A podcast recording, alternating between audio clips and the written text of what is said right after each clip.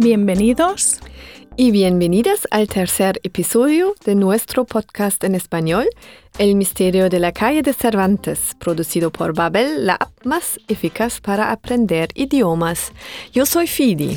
Y yo soy Paula y vamos a hacer memoria y a recordar qué pasó en el último capítulo. Ya sabemos que Lola, Diego y Carlota no tienen un fantasma en el edificio, sino un vecino nuevo un vecino con una risa algo extraña. Extraña, no sé si es la palabra. Quizás más bien diabólica, diría, en plan como a Diego y a Lola les da mucho miedo, pero Carlota está tan cansada de escuchar ruidos raros que coge una escoba y golpea el techo para que el vecino nuevo se calle. ¿Y tú qué crees, Paula? ¿Habrá alguna consecuencia a eso? ¿Crees que el vecino lo habrá oído o no? Mm, yo creo que sí que habrá consecuencias, pero bueno, lo vamos a escuchar ahora mismo.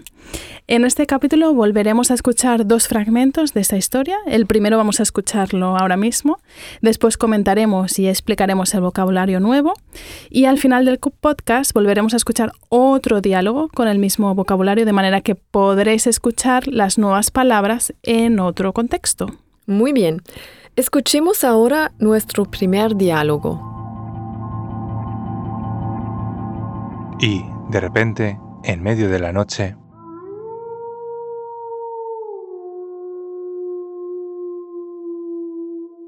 Carlota, Carlota, despierta.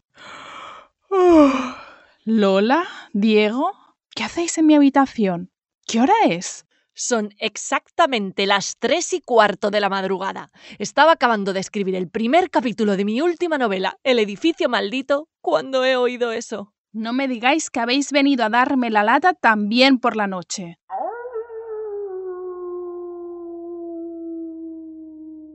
¿Qué demonios ha sido eso? Lo mismo que estás pensando. Eso es un lobo. Mirad, yo tiro la toalla con este vecino. Mañana me compro tapones para los oídos. No puedes pasar de todo. Primero el vecino partiéndose de risa como un psicópata y ahora parece que tiene un lobo en casa. Pero, ¿qué clase de persona tiene un lobo como mascota? No al maltrato animal. Tenemos que hacer algo. Calma. Mañana le escribimos una nota quejándonos y se la dejamos en el buzón. Sí, prefiero escribirle una carta que tocar el timbre de su casa. Imaginaos que el lobo se nos tira encima. Pues venga, ahora todos a dormir. Bueno, bueno, bueno. Y ahora un lobo. ¿Qué te parece? ¿Cómo te has quedado? Sinceramente no entiendo nada. ¿Crees que es un psicópata o una persona diabólica con un lobo como mascota? O sea, ya es como lo peor de lo peor. Ya, no sé, todo es rarísimo. ¿Qué va a ser lo siguiente? ¿Tú No qué sé. crees? Yo tampoco. En fin, hasta que sepamos cómo sigue la historia, vamos a hablar del vocabulario nuevo que vais a aprender hoy en el diálogo que habéis eh, escuchado. Y em, habéis oído algunas frases hechas o expresiones que tienen un sentido figurado. Mm, espera, porque creo que no podemos explicar qué es el, entido- eh, el sentido figurado si no hablamos del sentido literal. Mm, ya, tienes razón. A ver, em, el sentido literal de las palabras o de expresiones o de una frase mantiene el sentido original de las palabras que la componen. Por ejemplo, si yo digo, el horno de mi cocina es nuevo, estaré dici- diciendo precisamente eso, que tengo un horno nuevo donde hacer tartas, por ejemplo. Ujú. Y em, sin embargo, si yo digo, en agosto mi casa es un horno, aquí la palabra horno tiene un sentido figurado, ¿no? Es decir, que el sentido figurado muestra un sentido distinto del que estamos acostumbrados. Exacto. En, en agosto mi casa es un horno significa que hace una- un calor terrible, como si hace tanto calor como si viviera dentro de un horno. Entonces, explicado esto, eh, las nuevas expresiones o palabras que vamos a aprender son todas en sentido figurado, Fidi. Y ahora ya te puedes imaginar lo que viene.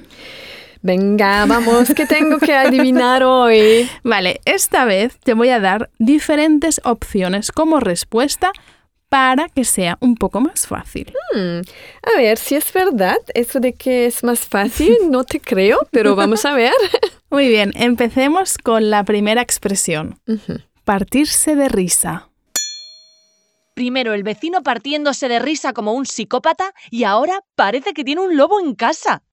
Partirse de risa. Mm, A ver, partirse de risa puede significar A. Reírse mucho. B. No reírse nada. ¿Qué piensas? Hmm.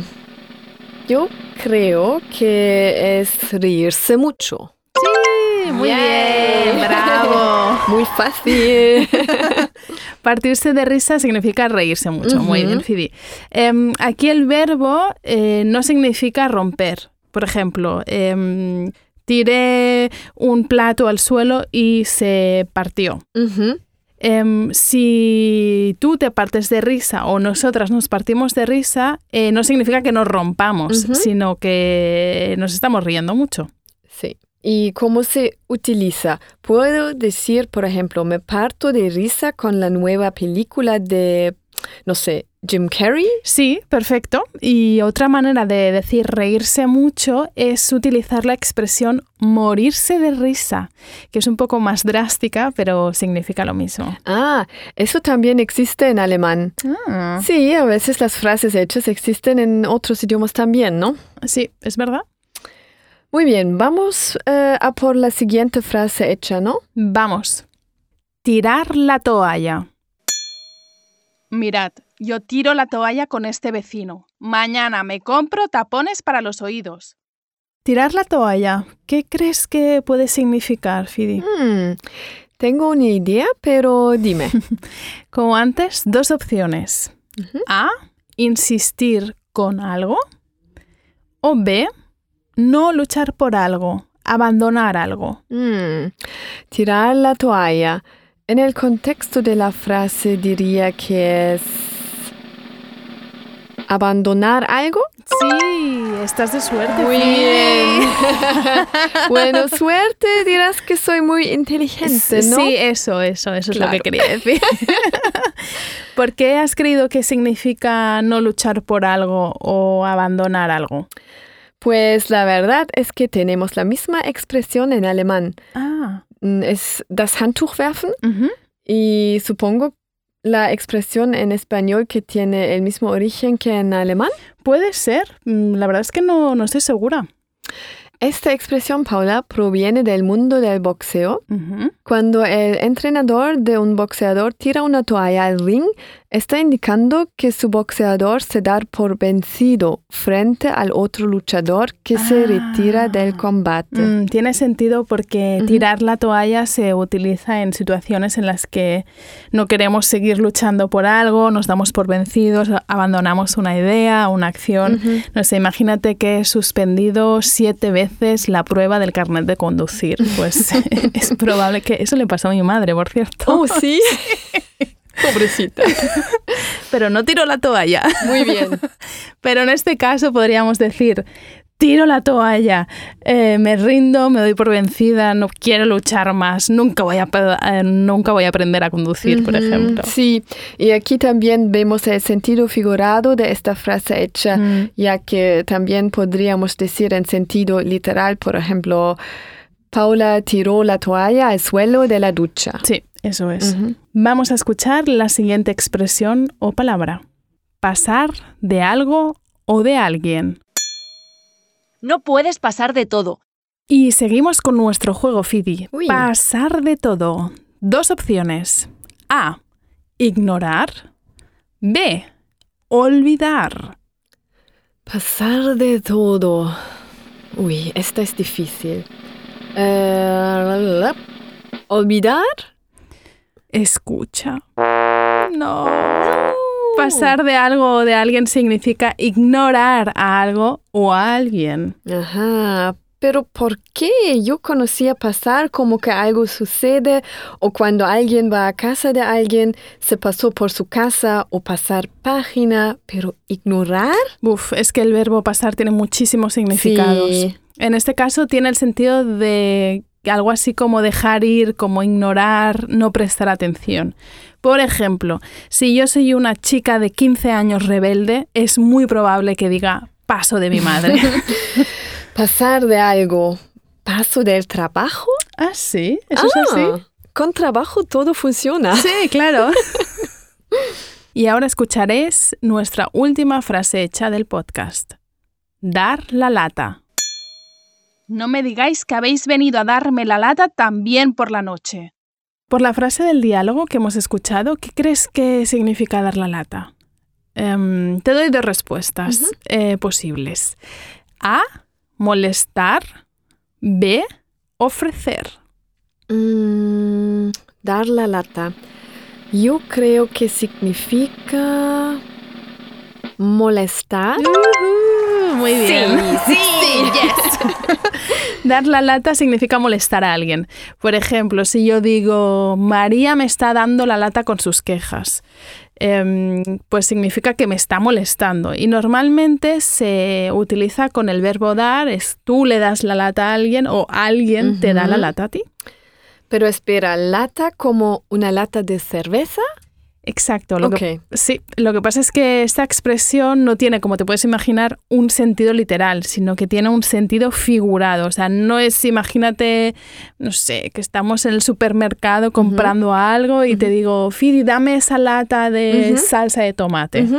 Eh, ahí no significa que me estés molestando, Claro que no. sino que realmente quiero que me des una lata, que es un envase que lleva un producto de salsa de tomate. Ujú. ¿Y se conoce el origen de dar la lata? Pues la verdad es que hay varias teorías, pero ninguna de, de estas teorías está confirmada, así que no me atrevo a explicar ninguna por aquí. Ujú. A lo mejor David va a ayudarnos con la explicación. Mm, es verdad, quizás nos ayuda. Sí, muy bien. Pues ya tenemos el vocabulario nuevo de esta parte de la historia. Ahora vamos a volver a escuchar las palabras y sus significados. Partirse de risa, Reírse mucho. tirar la toalla, Darse por vencido. pasar de algo o de alguien, Ignorar. dar la lata. Molestar. Y para darnos la visión latinoamericana que tanto nos gusta, aquí tenemos a David. Hola, Bienvenido. Bienvenido. David. muchas gracias. ¿Qué nos puedes contar de las expresiones que hemos aprendido en este podcast? Bueno, hemos aprendido cuatro expresiones y tengo una buena noticia porque tres de ellas son usadas o se entienden muy bien en Latinoamérica Qué práctico. Sí. y vamos a ver cuáles son. Vamos a empezar con las dos que son equivalentes, eh, tanto en España como en Latinoamérica, que son partirse de risa, que tiene el mismo significado de reírse mucho. Sí. Y la segunda, tirar la toalla, que eh, significa también darse por vencido, renunciar o dejar de hacer algo por, por fatiga, por cansancio. La tercera expresión, dar la lata, tiene una construcción muy, muy interesante, porque como hemos escuchado, la lata tiene dos sentidos. Lata, que se refiere al envase donde encontramos un producto. Una lata Eh, de cerveza, una lata de un refresco. un- Exacto, una lata donde De encontramos anchoas. algo.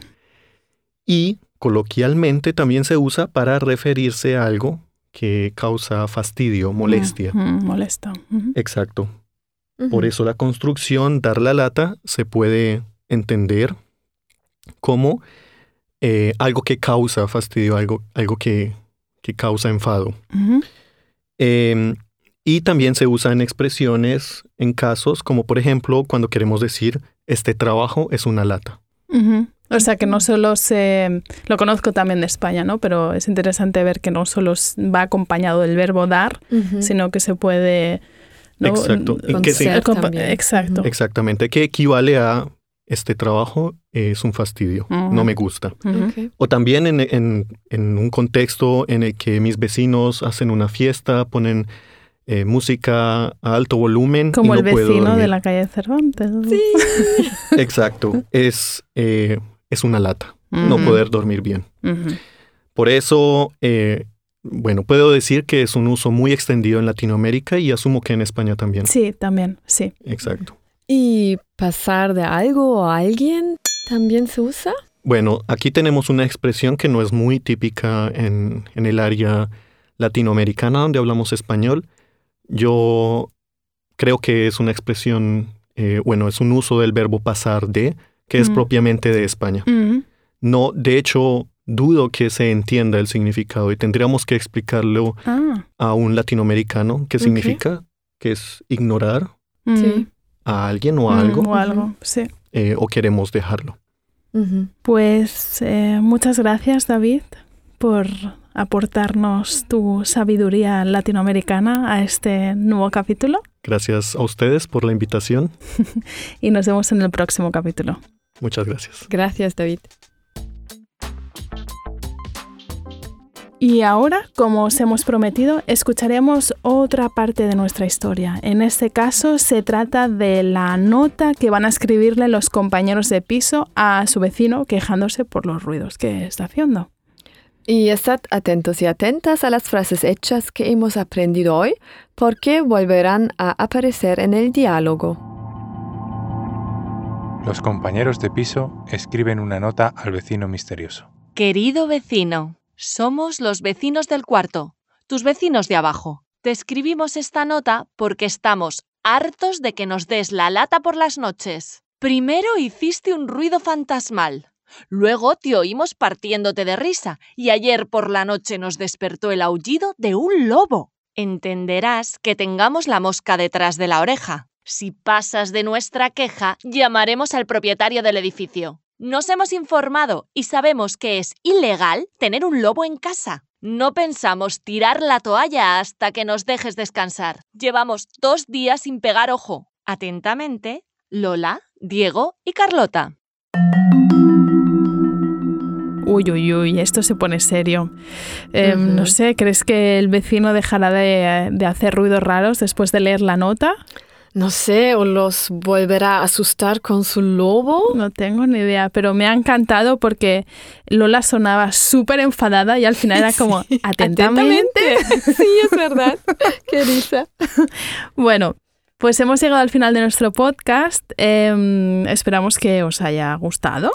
Y que os haya gustado aprender con nosotras. Exacto. Así que si estáis tan intrigadas como nosotras y queréis saber cómo sigue la historia, no dejéis de escuchar el episodio número 4 de nuestro próximo podcast en español, El misterio de la calle de Cervantes. Y si además queréis hacer er- ejercicios para profundizar el vocabulario que habéis aprendido, visitad nuestra página www.babel.com y buscar nuestro curso de español, curso avanzado 1, El misterio de la calle de Cervantes, en nuestra aplicación de Babel. Y también os animamos a que sigáis comentando en nuestras redes sociales, en nuestra página de Twitter, twitter.com barra babel, o en nuestra página de Facebook, que es facebook.com barra babel.spa de Spanish. Hasta el próximo capítulo. Ciao.